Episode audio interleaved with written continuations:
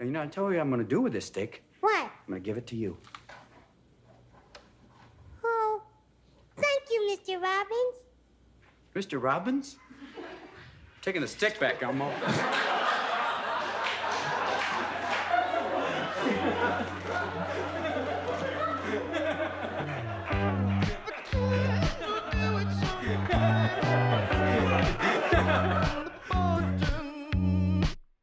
and all, welcome to a special edition of Nick's Nonfiction. I'm your host here, comic Nick Muniz, paying homage today to a legend, David Itzkoff's book, Robin.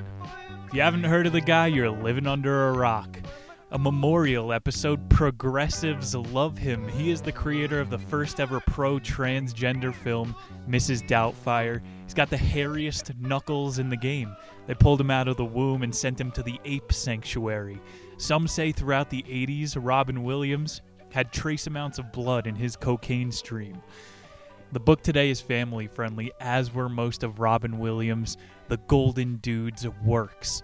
All the late night hosts list him as their favorite guest. You already know we're going to be touching on the edgier side of this 80s comic in the Hawaiian shirt. You think he's all facade? He had some depth.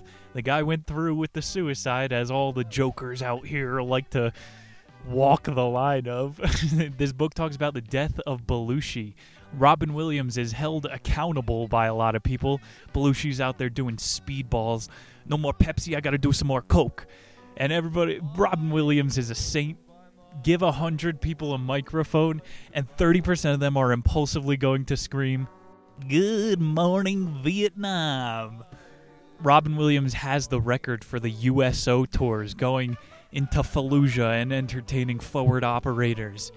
Felt guilty himself he wasn't losing legs on the front line. He envisioned Robin is a man child. He envisioned a war of comedians tossing rubber chickens into bunkers. Fire in your mama's hole.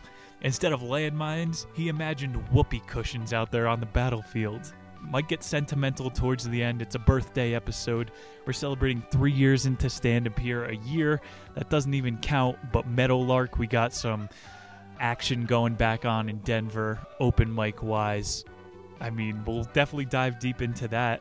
It's not going to be some obsessive behind the curtain show today, but it's pretty funny how the entire Denver scene is eating itself. There are separate mics for political views.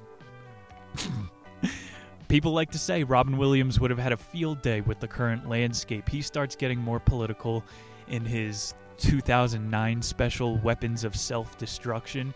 If you want to see some classic Robin Williams, look up 1983 An Evening with Robin Williams. That's when he first popped. He's quick there. Oh, he's using this Robin Williams cadence. He's got you in a loop. You think you're always a joke behind. Oh, he, a lot of people say he didn't really write that much material, but he was ahead of the curve. Look at all the meme videos nowadays. People know that high pitched noises are funny for no good reason. Go watch that 1983. That's some raw stand up. How about we do this about the author real quick before we dive in? It's a 10 chapter book. David Itzkoff is the author. He was born in 1976, born in New York, New York, Princeton, New Jersey, his alma mater has always been a freelance journalist. Started with Spin Magazine, and then he wrote a memoir called Cocaine's Son about having a coke addict of a dad, and uh, got his own writing slot in the New York Times. Became a cultural reporter. Just gets to talk about TV and entertainment for the New York Times. Pretty sick job.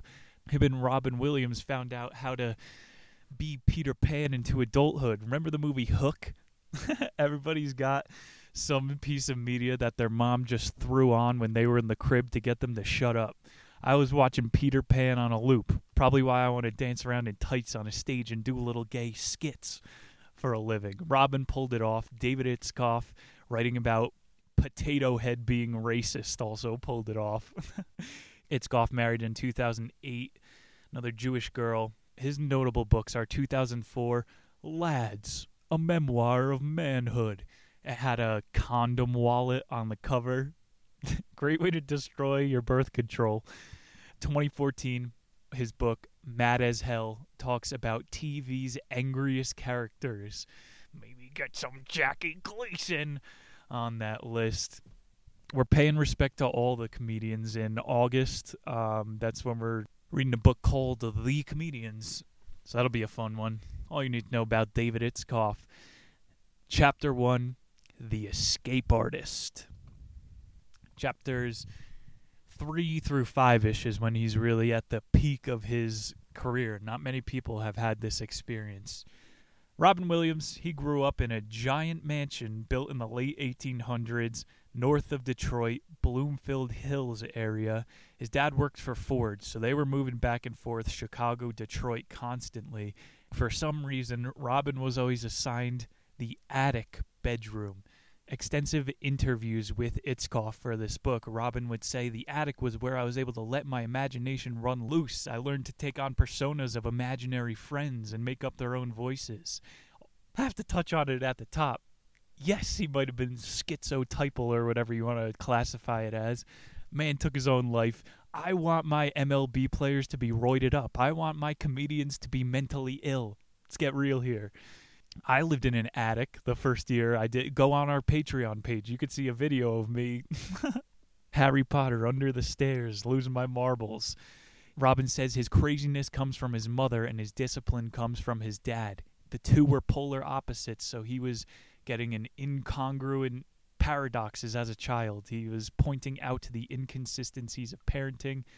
He has that quote, very famous everybody's born with a little bit of madness. It's up to you to hold on to it.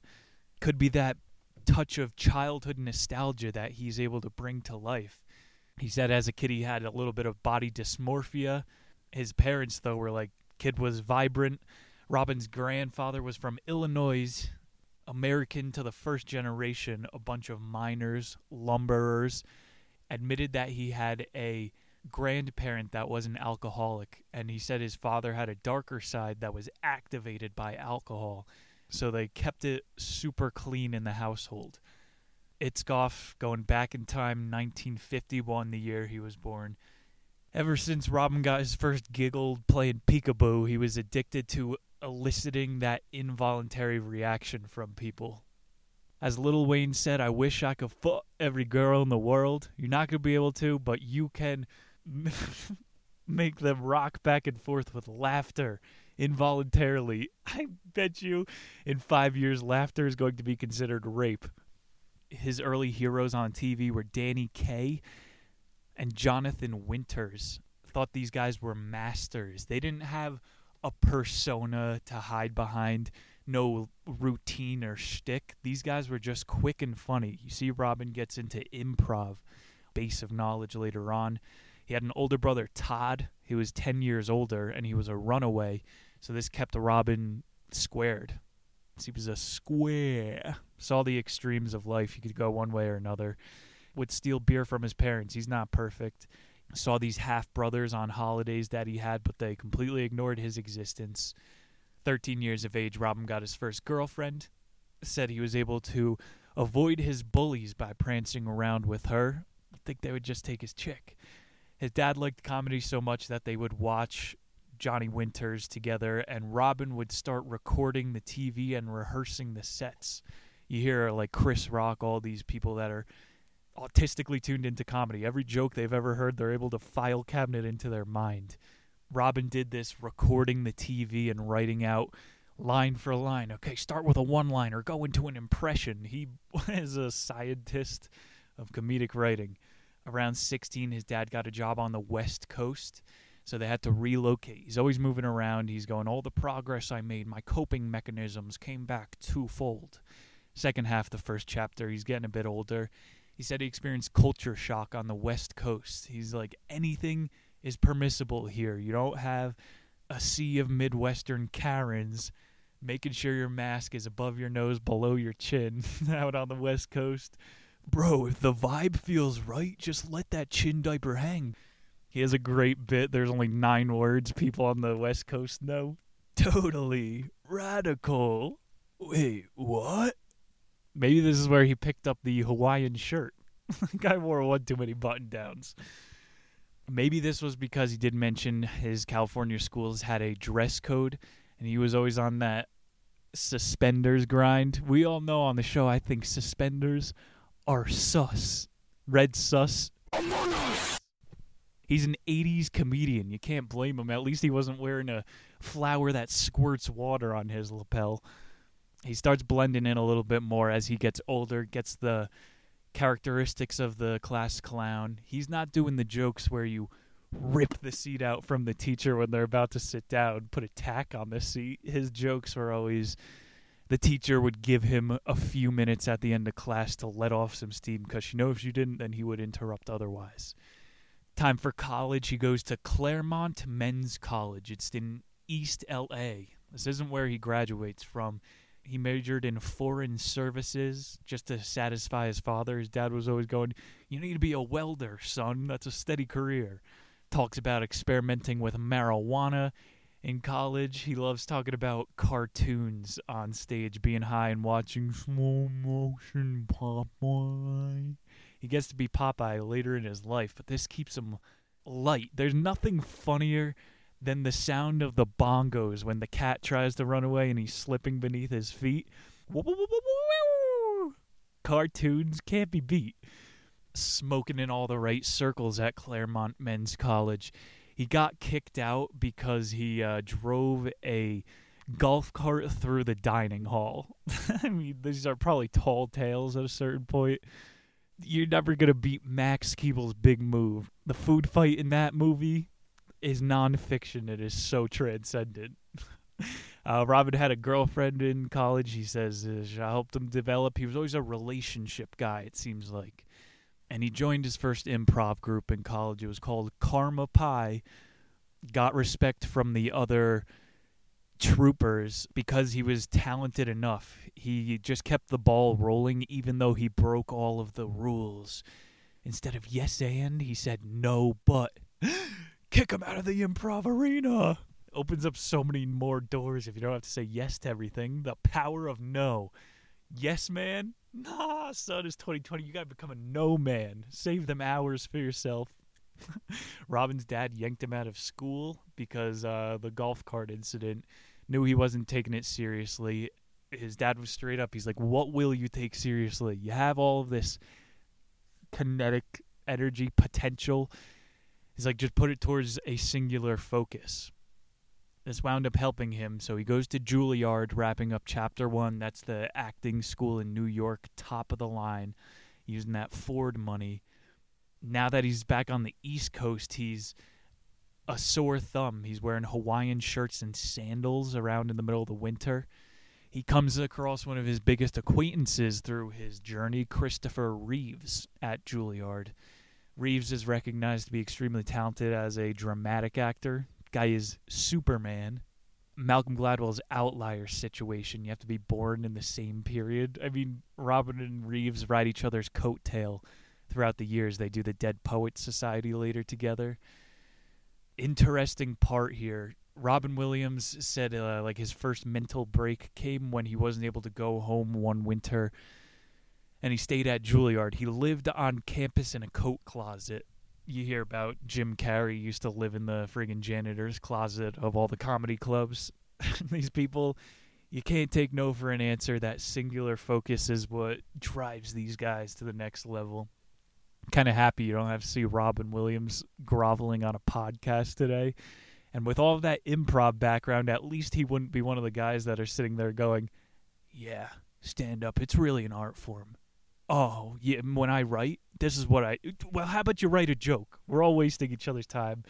Robin making all the right moves at a young age. Let's go to chapter two legalized insanity. And i'm sipping some coffee. Unfortunately i don't have robin williams snow plug. Maybe i could do prop comedy as good as him then. At the end of his hour sets he would always take out a chest of props like carrot top He's giving you extra time with the props, not burning through your hard earned dollars. What an entertainer. Legalized insanity. That's what he calls it. He's back home in San Francisco after college. He says it's the greatest depression of his life, except not at the end. He's doing local theaters. He talks about at this time getting kicked out of the black clubs. Man, this Robin clown corny. One of the only comedians to ever do the Met Gala, a friggin' opera house. he said he had a really hard time learning how to ad lib characters, and you could tell most of his career is like built upon crowd work from that 83 to 86 special. A lot of recycled themes, and we'll get into how he wrote those specials later. In this after college Bay Area, he said he took his first acting class, and it was an immersive course. They basically threw him out onto the streets of San Francisco. We're like, this is where a bunch of hippies like to gather while they're smoking weed, just go entertain them. So Robin pulling his soapbox around town. He had one buddy who he would mime with in San Fran for money. He's like, it's hard to be a mime because you don't have any words, your voice, so um, people just don't trust you. Mimes are incredibly off-putting, and you have to have some sort of likability to get a laugh usually. Robin culled a crowd outside of a San Fran street. They're on the side of a hill, and this guy at the top of a brownstone tossed a bucket of water out onto him, like this is some 1930s Disney movie. So the crowd disperses. He has to go home. His mime paint is running off his face. He took the chances. You hear about the other people that succeed are going to the DMV and are doing five minutes for a captive audience. Started learning in this era he liked the singular performance more than improv troops because you succeed alone or if you fail it's your fault as well. Was known for not using a mic indoors because he was so loud.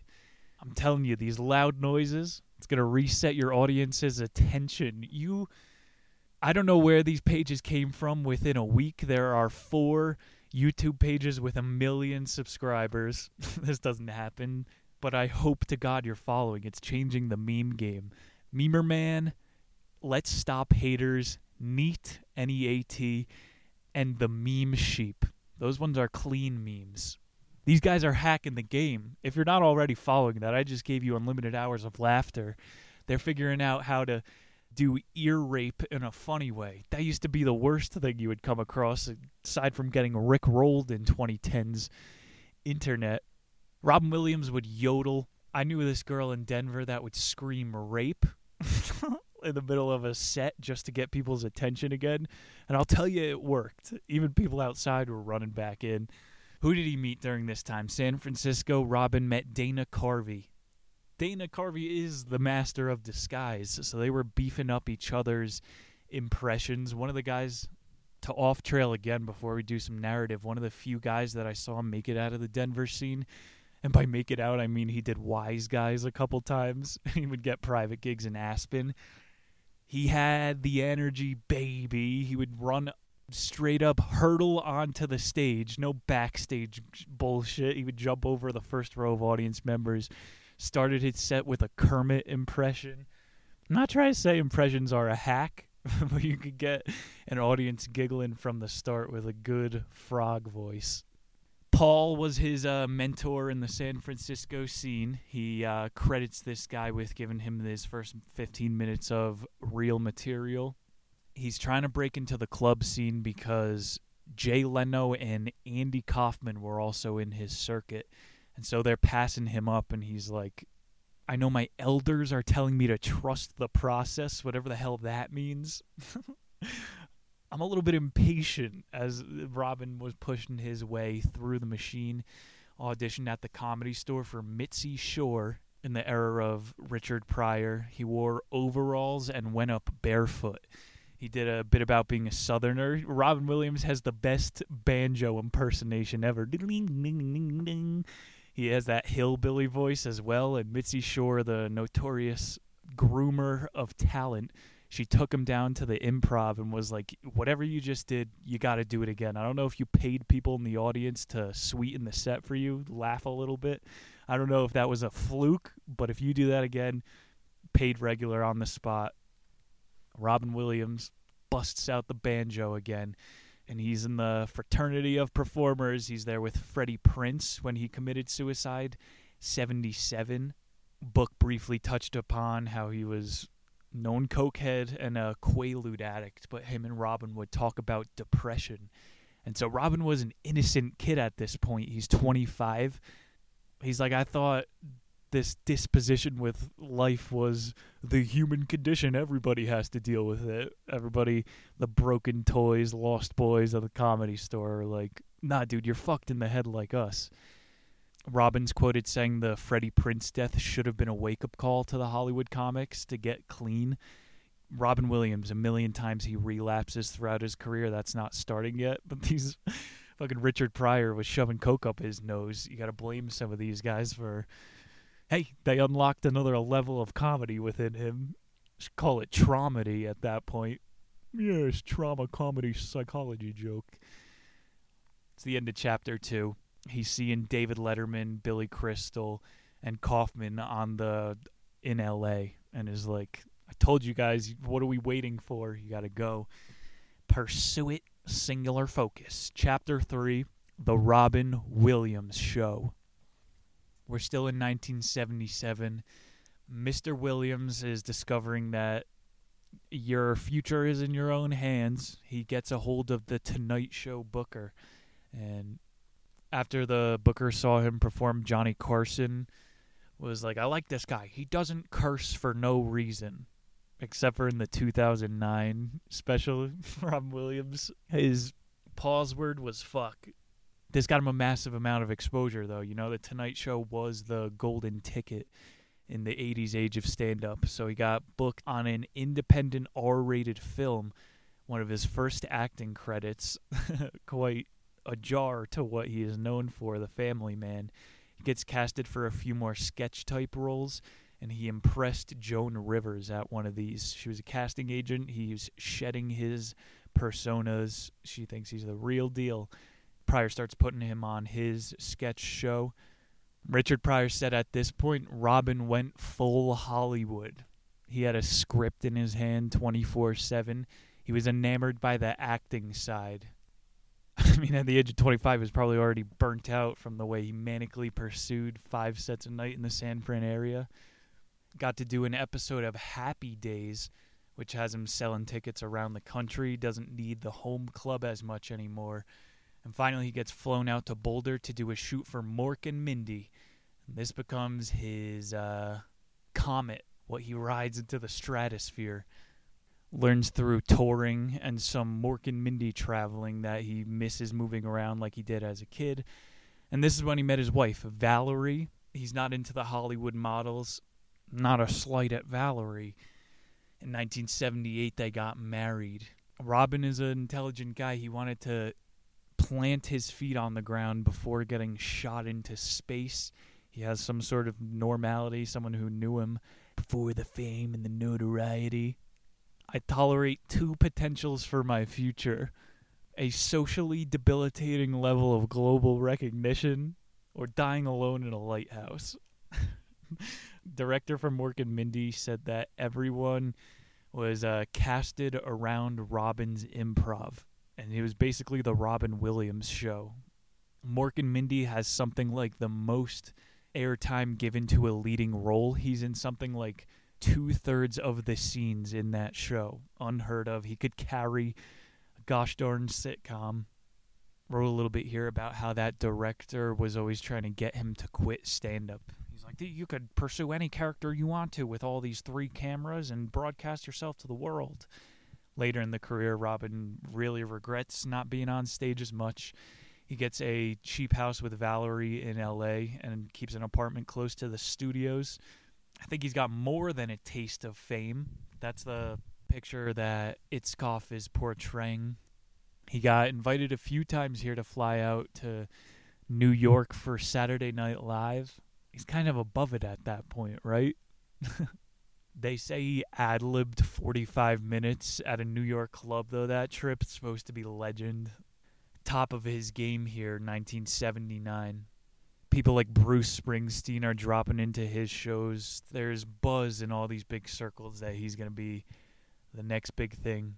And Valerie, his wife at this point, starts letting him know things are looking pretty great. You're on your way up, but just remember this culture is found upon building people up so that we can tear them back down. It's a culture of cancel. Let's beat haters. Chapter 4 here. Mork blows his cork. The air of this one's supposed to be how that show put him into the national recognizability. It was the Manhattan Improv that he did that 40 minute set at. Big article comes out of San Francisco about how he's been lifting material from local acts. Robin admitted in the book he was thrown against the wall and shaken down by some of those urban rooms for stealing. He was going, I'm an improv person mostly. Let's be honest and look at my act together. Unfortunately, what happens is just regurgitating what's fresh on your mind. And if you're hanging out in comedy clubs, obviously you're going to be picking up on other people's. Richard Lewis, you see him on um, Larry David's show, Curb Your Enthusiasm. They do the Jewish humor together. Richard Lewis been on the stage for a couple decades. He calls this the sweet steal. What, he did a sweet steal? He hit him with a sweet steal. Sometimes, if you're talking into a microphone, trying to fill hours at a time, I think it was Salvador Dali that said in The Meaning of Life, is there any real art anymore, or is everything regurgitated? Robin Williams was just the best at it. They say in that Kinison era of the comedy store, everybody was lifting premises off each other. They say whoever could do it best at a certain point is who deserves it. You see people get butthurt over this before we're even making money. people really do get anal about intellectual property. Mork and Mindy, Mork and Mindy, a whole lot of this. Christopher Reeves got cast as Superman, so he has a lot more pull in LA, and he gets Robin casted on Popeye. He's like, I know the perfect guy for y'all. I went to Juilliard with him. You might not have heard of him yet. And everybody's heard of Robin Williams at that point. It's the big producers who got to schmooze him off, try to play it cool. Who's Robin Williams? Everybody in the country who's been to a comedy club knows who he is. Robin Williams spent six months in Malta shooting Popeye. I remember watching that one. He boxes an octopus underwater, uses his head as a speed bag clashed with the director a bunch. The movie actually ran out of budget, and Robin pitched that final scene where Popeye's dancing on top of the water. He's doing the EP's work for him. it premiered December of 1980. Down the middle reception from critics. They made $50 million and it only cost 20 million. Robin should have got an extra 5 mil kickback for saving on the final number. John Lennon was shot the day before it went into theaters, so he's going. This probably affected the sales a little bit. Season three of Mork and Mindy dropped 1981. They had some of the biggest episodes in that season. People are hyping him up to be the likes of Marilyn Monroe, the next Janis Joplin of Hollywood. He's the triple threat, Mr. Sing, Dance, and Act. It's been four years since he moved to San Francisco, and he's like, every step of the way, I'm reminded how lucky I am one of his jokes are, I was a god at 28 and washed up by 29. Hollywood highs and lows. Ho he spends a little time in London performing. 1980. You look up the real history. Robin Williams was in the Polaroids underneath Hugh Hefner's cover, frequenter of the Playboy Mansion. Fourth season of uh, Mick and Morty drops. Johnny Carson lets him bypass the tryout method and was going, It's time for you to do your come back and do your online set and he let him talk about cocaine on air. This was you're not even allowed to say the names of drugs on FM radio. So this was a big deal. Johnny Carson was like, I'm telling you, he doesn't curse for no reason. He does these jokes to get the point across. I don't know why Carson just turned into Seinfeld. Robin came up with a new comedic cadence. It's so important. All of the 80s comedians are the exact same. Why do you get on a subway but in a train? They're pointing out absurdities in a cracking voice. 80s comedy. Robin was actually being himself. With all that Mork and Mindy money, he buys a $750,000 ranch with Valerie in North San Fran. They're doing quaaludes together. They're influencing each other's drugs. And this is when Valerie picked up Robin he was like lying dead in the bushes outside of Belushi's house. They were doing speedballs up in the hills. They talked about this sketchy drug dealer and Robin Williams, his final memories of Belushi. He says he could barely stand and he was drooling and playing a guitar. it's a funny way to die. Okay, mixing cocaine and heroin in a spoon and playing air guitar. It's sad shit. These people needed like chaperones. Left to their own devices, comedians kill themselves, I guess, in record numbers. Everybody blames Robin Williams. They're doing the same drugs at their own behest, and he doesn't even remember Belushi sitting down to slump. He left while he was playing intolerable guitar licks. I'm out, Belushi. Stay up straight. He had to testify to a jury about the death and was going, You're going to hold me accountable for this? Mork and Mindy, season four, they're on their 91st episode and they got canceled. Almost turned into a kids' show. Robin's like, No, end it. Not completely his decision. Valerie's on the record at this point saying, Robin is a stimulus junkie, and his tolerance for novelty is sky high. Which takes us into the second part, picking up pace, chapter 5, Mr. Happy. If you're familiar with his material, Mr. Happy is his penis. Robin starts working on independent projects here. The World According to Garp. He's playing with kids on set. He's working on his old improv skills. 1982 is when the last Mork and Mindy airs, so he's got to start making some career moves again. He gets in touch with one of his comedy managers, and the guy helps him outline an entire hour set. Or for him, I guess it's a one man show. They wrote out the topics animals, drinking, cocaine, ethics, hats. Entire 20 minutes on hats, Robin Williams could do. Music, politics, and always end the set on sex you really don't think these guys are that methodical. They make it look so easy. They're filming Garp. He's in his happy place with Valerie. His movie makes $26 million. And for a while, he's totally sober from cocaine and booze. He's going, My mind is stronger than rehab. I don't need it. 1983, Valerie gives birth. And Robin's on a tear out around the country. His wife's like, You're going to miss it. She's only zero years old once. This is the peak of his career, terribly timed. They move with the baby to New York City for a little bit while Robin's filming Moscow on the Hudson. He buddies up with Billy Crystal then, and they have a very similar life. All of Robin's movies are getting weird reviews. This is Terminator, alien action movie era. Nobody's ready for these indie projects. if he released these in 2010, Robin Williams would be showered with woke awards. I did um awakenings for the program, Dr. Shock. Robin Williams, all of his products have a positive message. Go back and watch that. We did it on the show. I used for the intro him acting. It's deep stuff. And the box office guys need to see an explosion. Nobody wants to see a guy putting a funny spin on Hamlet. 80s action movie. You need Sylvester Stallone to be or what? These independent projects, they probably hindered his career. He could be as famous as uh, Robert De Niro. He just wanted to put out the messages he wanted to. Puts out his second comedy album, Throbbing Python of Love. Goes back to England for a little bit. Messes around with Martin Short, who's doing that Andy Kaufman style comedy keeping it well versed. 1985, we skipped forward. Like I said, he's on that tear, 83 to 86. Flops a movie called Club Paradise. Keeps on keeping on. He's also known in this era for doing the most comic relief benefits. It's a goddamn shame. It's a messed up joke on the universe to play on us for taking him, the guy who gave the most back. He said he slept four hours a night, and there was rarely a time where he was not on either cocaine or booze during these stretch of years.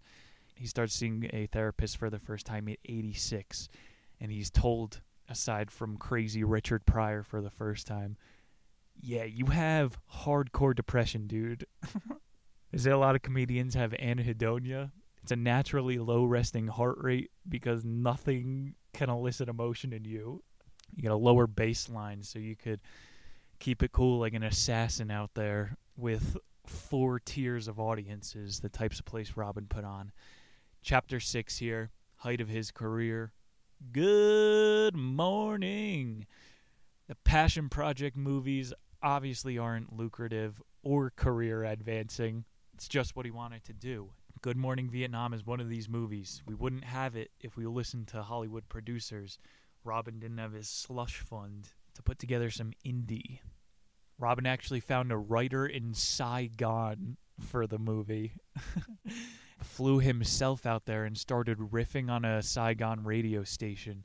And he was trying some old barrack humor, and it was working. And he took that to Hollywood, and they gave him a bit of a budget finally. Great way to leverage the deal. He's like um, doing the new independent method of creating your own radio show and then selling it as a pilot. He did the first podcast out of Saigon. They start filming over there. He did a lot of local living, went and picked rice with some farmers. He says it was one of his best experiences filming over there. When he came back to America, he went on the Tonight Show to promote the film and realized this is an extremely high risk topic. Pete, you can't even mention Vietnam. It was a really fresh wound in the 80s. You got a lot of 20 year old veterans who have shell shock and are being not taken care of. So he starts just doing those USO tours to give back. That movie must be good medicine for a lot of those people, though. By the end, Good Morning Vietnam grossed over a hundred million, the fourth highest of the year. All of Hollywood wouldn't give him the deal. Makes a lot of the future funding for his independent projects easier. Chapter 7 Typecast to the Top. you want to succeed in Hollywood today? Be a black, gay, transgender, alien, xenomorph, hamster. Typecast. Robin Williams, for a long time, was America's father. He had his second child, Zach, six years old at the time. He wasn't invited to his ex's wedding. Why would you? Anyway, him and Michael Keaton get cast in the Dead Poet Society together. Later in his life, Robin Williams has a heart issue that he gets operated on, and when he says he comes back after, his love life with this second wife wasn't the same. He said he joined the Dead Penis Society. the movie grossed 90 million. Fred Rogers commented on Dead Poet Society. He's like, Robin Williams' art is lightening up the world. We don't need to. Why are you guys trying to cancel his independent projects? Because it's not part of the machine. Robin Williams inserted a joke in his act about Mr. Rogers being president after that. Imagine Mr. Robbins innocently waving through his sweatered hand. Shit, these people don't know the Russians already launched their nukes. Armageddon is on its way. You see this everywhere now. Mr. Rogers, even though he would make a great figurehead of a president, he is a saint on earth. He can recognize true good before it's dead. In Denver, they have murals of Robin Williams with clown noses all over the place. Like, no one acknowledged what good he was doing for the world while he was alive. Only Fred Rogers will give it up when it's due. His new wife, Martha, gave birth to a new baby, Zelda. Had a big old bit on the ABC morning show. October of 1898. That doesn't sound right. 1988. they start shooting Awakenings. Just told you about that. Robin Williams had to spend time in an insane asylum. It was fun to read about. He said he got to study Tourette's and real schizophrenia. He was able to feel himself method acting better in that time. By winter of 1990, him and De Niro were good friends on set. Are you looking at me? You think all these patients deserve L-Dopa? Robin Williams getting all these typecasted roles. He typecasted himself into it with those weird indie movies. Steven Spielberg was dying to make this movie for a long time. He said he had the script put together. He was waiting for the perfect actor. Like I said, Robin Williams, the man child, he is the real pan. He was able to remember how to fly. He held on to his he remembers the feeling of the fairy. What do you think that one represents? Got to rewatch these movies. It's a beautiful allegory for becoming a man. Steven Spielberg has who is that? Philip Williams. The composer for that movie is Williams as well, and it has some of the most beautiful scores. I'm becoming a weirdo. Half of my iTunes playlist is now Hollywood.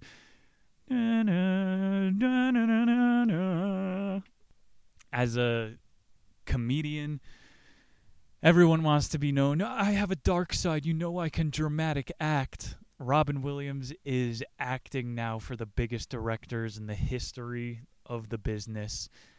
This movie was absolutely massive and it got him into the Disney universe. So they casted him after that for Aladdin during the filming of Hook. They were like, start working on your genie voice, whatever that means to you. I don't think Robin Williams has a real voice. In his first 10 years of anything you could see of his, he doesn't maintain one decibel for more than two minutes. I think the genie is his actual voice. He gets cast for Flubber and Mrs. Doubtfire as well. They basically gave him a contract. They typecasted him into Disney. Summer 1991 wrapped up Aladdin, got bad reviews. I mean, you can't trust critics. That's what I'm trying to get at with this. They gave his biggest projects the dumbest numbers.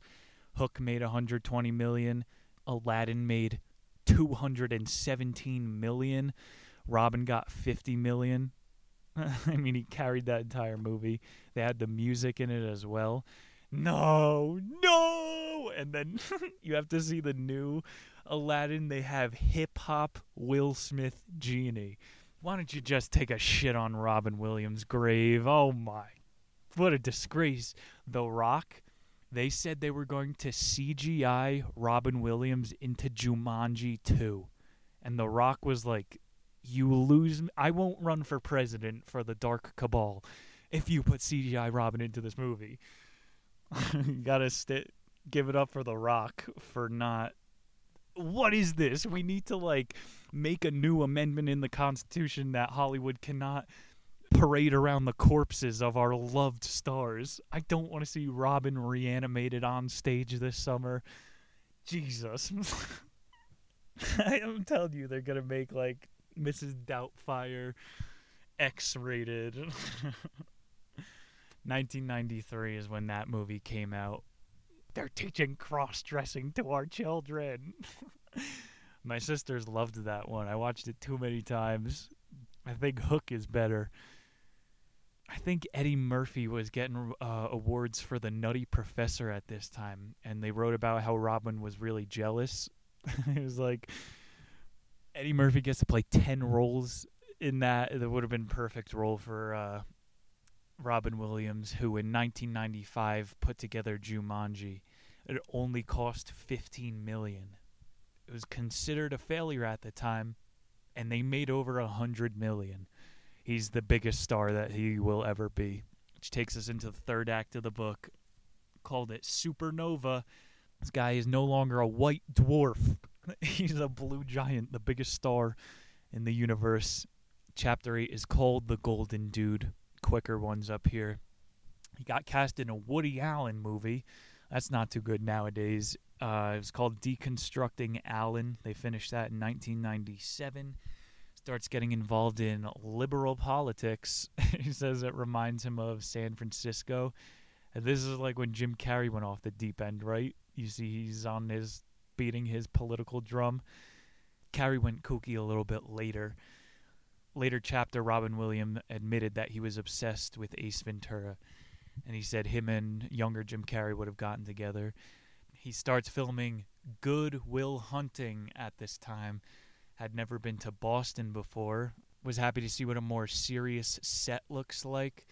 You know, this is the movie that he wins an Oscar for. Oh my god. 80s comedian shows he has range. He can get praise from the Academy. you don't need these assholes to tell you that you're an American treasure. Lucky Nicolas Cage didn't try to steal your candy ass, Robin he fucking did the arc at this point. Have you ever watched um, BoJack Horseman? A couple times I was thinking this show might have been about him. It's about an 80s comedian with depression that gets a sitcom and then it's canceled. He tries to do indep- it was literally the entire hour that we just went over Robin Williams' life. And then there's this other character in it, the dog comedian who's like the really good mask. He keeps it up a beat, and that's like the Jim Carrey one. And he exits the limelight at his own will. And Robin Williams is trying to keep his head above water at the end, keep up with the young guys. He winds up taking his own life, like a BoJack Horseman. the guy ODs in the show, and he does one final show in the sky, which is the name of the last chapter. Billy Crystal quoted at this time saying Robin never took a project for the money, and now he can play any gig he wants for as much money as he wants. It's funny how things work out. Was able to show his entire spectrum of acting ability, that Juilliard skill, through Good Will Hunting. Same year, Bicentennial Man dropped. It's that movie about a 200 year old cyborg trying to be fully human. And so, like, Hook came out when he was having his other kid and he was really deep into parenting and he agreed with Spielberg to make that movie. Bicentennial Man, he was saying at this point of his career, it feels like his act is a little bit of an animatronic setting. Ooh, funny mode, go into four second intervals of impressions. He doesn't. he's tripping himself out over this, and he's getting meta, making movies about it. Made 58 million. it's only feeding into the downward spiral more. In 2000, he had that heart attack. I told you he came back and made a joke about being in the Dead Penis Society, but all of the late night hosts reached out to him and was like, "Come on the show before you get the big heart attack." December of 2001, Robin starts playing some small clubs again back in San Francisco, thinking that's what might fix his broken heart. And in 2001, he did a 90 minute one man show, starts going and doing more military gigs. In 2004, released an independent movie, and that'll take us to chapter 9 Weapons of Self Destruction. In 2004, Robin wins his second Golden Globe at the age of 53. Thought he dealt with all of his substance abuses at this point, especially after Mork and Mindy ended. He had that kid, Zach. He really. Richard Pryor died in 2005 of a heart attack, and this sent him into another tornado. He said being in the club scene didn't help him. He's doing stand up again. He's back in the comedy trenches. Of course, you're going to have to slug some Jameson. And yo, he has the best quote ever. Robin Williams goes, A lot of people like to refer to alcohol as a crutch. If that's the case, then Jack Daniels is the wheelchair. you see people rip off his jokes in memes now, too. Sad. That's what happens to old comedians. you become a meme. 2009. You seen that uh, Family Guy episode? They did an entire tribute where everybody Peter touches turns into Robin Williams. Made it back to some thousand seat venues in stand up, having taken 20 years off. And then you see people like Steve Martin, who um, hasn't done stand up in 40 years, and then puts out a master class.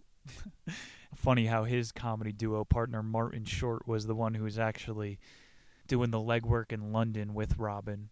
2008, Robin Williams announced his uh, tour Weapons of Self Destruction. And I'm saying if you're going to watch one of Robin's specials, go back to 83, 86, because that 2009 one you could see something is not right. And he kept it on the DL of what he was suffering from 2009. Robin had open heart surgery again. His family and friends showed up, brought back to life, and Billy the kid was there. What was his name? Billy Idol. Ah, oh, Billy Crystal here. Why does it sound like I have my balls in a vice? Welcome back, Robin. Ed Sullivan reached out to Robin Williams and said, Anytime you want to come on, you have the golden ticket onto my night show now. At this point, Robin says, I should be dead a couple times over. Comedy is going to be more of an expression than an occupation for me. He's like, I made it back up to theaters. I'm not gonna go pedal to the metal again now as a 50 year old. And he has 20 year old kids. Wants to spend time with them. They love his trust fund. He's got some pretty good alcoholic material in that third one, though. he gets deep. Like he gets um, introspective in that old man special as you know you progress throughout your career too. 2010, Robin has his Broadway debut. He always wanted to be on the playbill. Gets on Bengal Tiger at the Baghdad Zoo. Now he's really done it all. We read the Kiss book. Paul Stanley, guy's a rock star. He's like, what the true test of entertainment, being a thespian, is going to act on Broadway and enunciate. Robin has that Juilliard in him. you can't call it a day until he gets on Broadway. It's really weird. At this time, his wife was saying, Yeah, we kind of see he had some short term memory. However, all of his actor peers were saying he has a photographic memory. There is no doubt. I don't care if he does have gray hair. He is able to word for word remember pages at a time. Really wild that some circuits of his brain were still working. He lived for 60 years and was an entertainer for 35. This doesn't happen to anybody that lives. It's a really moving story. Let's go to chapter 10 Gone. He's tasted the highest levels of human success, received the best accolades, Oscars, Golden Globes, hangs out with Jack Nicholson, He's one of the cruxes of comedy. He did a short with Louis C.K. in 2012. Weird indie morbid stuff called The Angriest Man in Brooklyn. Imagine the type of stuff they would have been putting out. If Robin Williams had the Louis deal, they give you a shitload of red cameras and a big ass budget. Same thing as Curb Your Enthusiasm. We we would get to see Robin doing Borat type of public pranks. He did a CBS show called The Crazy Ones for 165,000 an episode. Got canceled after one or two seasons. And in 2013, he starts having some real stomach issues behind the scenes. They said he was urinating blood and urinating in his sleep. He would freeze where he stood. Billy Crystal on the record saying he had dinner with Robin and his wife. He was overly quiet, but super affectionate when departing like he knew he was going to take some weird action. There's a really creepy interview as well with him in 2013. Robin's wearing, I think it's the last interview of him on tape. He's in an all white tuxedo. They're like, what's the occasion for? I don't think I've ever seen an all white tuxedo. Robin's like, you'll get the message. you see, at the end of Robin's career, he developed a really good evil laugh. He's hiding something, and there were some really curt entries he had at the end. He didn't have a suicide note, but Robin was like, "It's painful to me to know the level that I was operating at stage and what people expect, knowing that I can't deliver on it." He built up too high of an expectation for himself, or maybe we all held him to too high of a standard like I'm saying, every 80s comic is the same. And yes, stand up comedy is the art form of setup punchline. Robin Williams is a genius. I'll say it. He reinvented the game. His setups were punchlines, and his punchlines were setups for the next joke. Nobody learned to keep it moving in that way. And there really isn't anybody else that is able to do it in this fashion. So it's really a shame that he knew his place and how special he was. That's probably what the downfall was here. His wife um, asked him at the point, "Why don't you do stand up anymore?" And Robin was never a crier around his family. They said the only time he cried, he was smiling, and he often cried tears of joy around his family. He broke down to his wife. He's like, "I don't know how to be funny anymore." It's the saddest thing you could hear. Imagine hearing Robin Williams say that. I don't know, man. Like at uh, the open mic scene, at a certain point, there's people rehearsing their same shitty joke. You know the five minute set, buddy. We've heard you do it a hundred times. Let's just hear you be yourself. Are you able to riff and share some of your actual thoughts? Because that's what people want to hear at this point. Like Robin is a weathered old man with a American dream experience that nobody ever gets to live. I people would love to have just heard him talk out his ass for 4 hours like Dave Chappelle does. But Robin is a true entertainer. He's like, I can't waste a second of anybody's time on stage. I'm not quick enough anymore. I guess I got to go to the hangman's noose. He started taking antipsychotics in spring of 2014. And you know these pharmaceuticals are non-reversible. Like you got to try everything in the book before you get on these things. May 28th of 2014, Robin was publicly diagnosed with Parkinson's degenerative disease. He was having central nervous system attacks. It's a fucking sick joke, man, how he did that research movie on Parkinson's. The exact they should have given him L-Dopa. He always said he had a lifelong fear of losing his faculties. For a guy like him, it is a embodied nightmare that he was about to go through.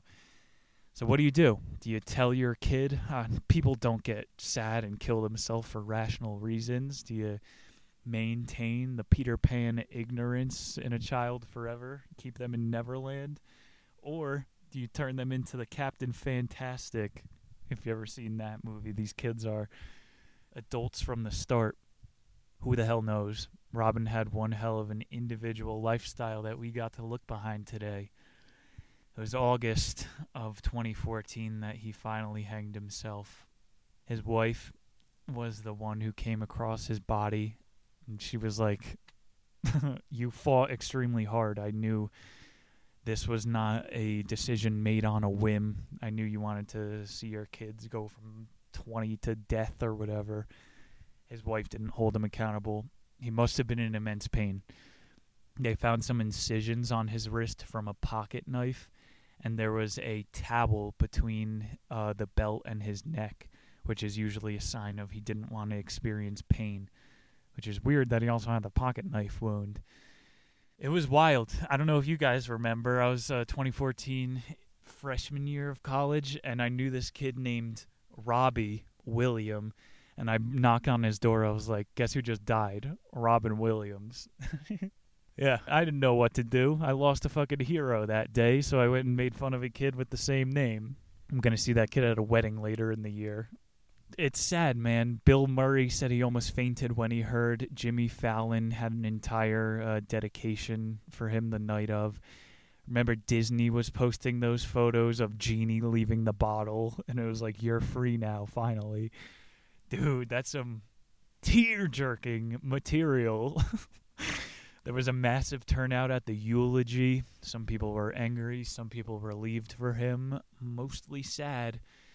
Val wouldn't speak, Marsh wouldn't speak. Couple ride or die ex wives you got there, Robin. Um, he had his Hollywood star Walk of Fame put up in record time. At least Billy Crystal gave him a couple big speeches at the Emmys and at his funeral. You know, it's not going to be his wife that understands the wild ride that he took while he was here. It's going to be Billy Crystal, some of these other guys. This is a paradox of a man that was expressive and cripplingly introverted. It would have been a shame if Robin Williams turned out to be a welder. in 2015, all the trusts got dispersed to his kids and family. In 2016, San Francisco renamed one of their tunnels under the Golden Gate Bridge after him. He left millions to the charities of his choice. I mean, could we ask for a better golden dude dad for all the kid movies? 80s comedian with a dark side and an edge that put out positive independent projects. Robin Williams, I'm going to raise a glass to you. Thank you, everybody. That is David Itzkoff's bestseller. Happy we got to do that one together. It's going to take us further into May. We have a fucking bangerang month ahead. Summer specials. Michael Lewis is making his return next week with Moneyball, a book about how a few amateur theorists changed the game of baseball forever. A year ago, we did the anatomy of baseball, got in touch with our nostalgic side, a little league cup checking one another. There's going to be plenty of that, as well as the Hollywood movie of Jonah Hill and Brad Pitt. Billy Beane, the baseball trader who was supposed to be a wash up and looked into statistics, questioned the game as you were not allowed to, risked his job. It's a really fun book. I think you guys are going to enjoy that show. A lot of fun ahead for the month of May. Make sure you're checking out Patreon. Follow Harry Shit on Instagram. Thank you all again for another edition of Nick's Nonfiction. I will see you guys next week. I love you all. My name is Nick Muniz. See you then. Peace.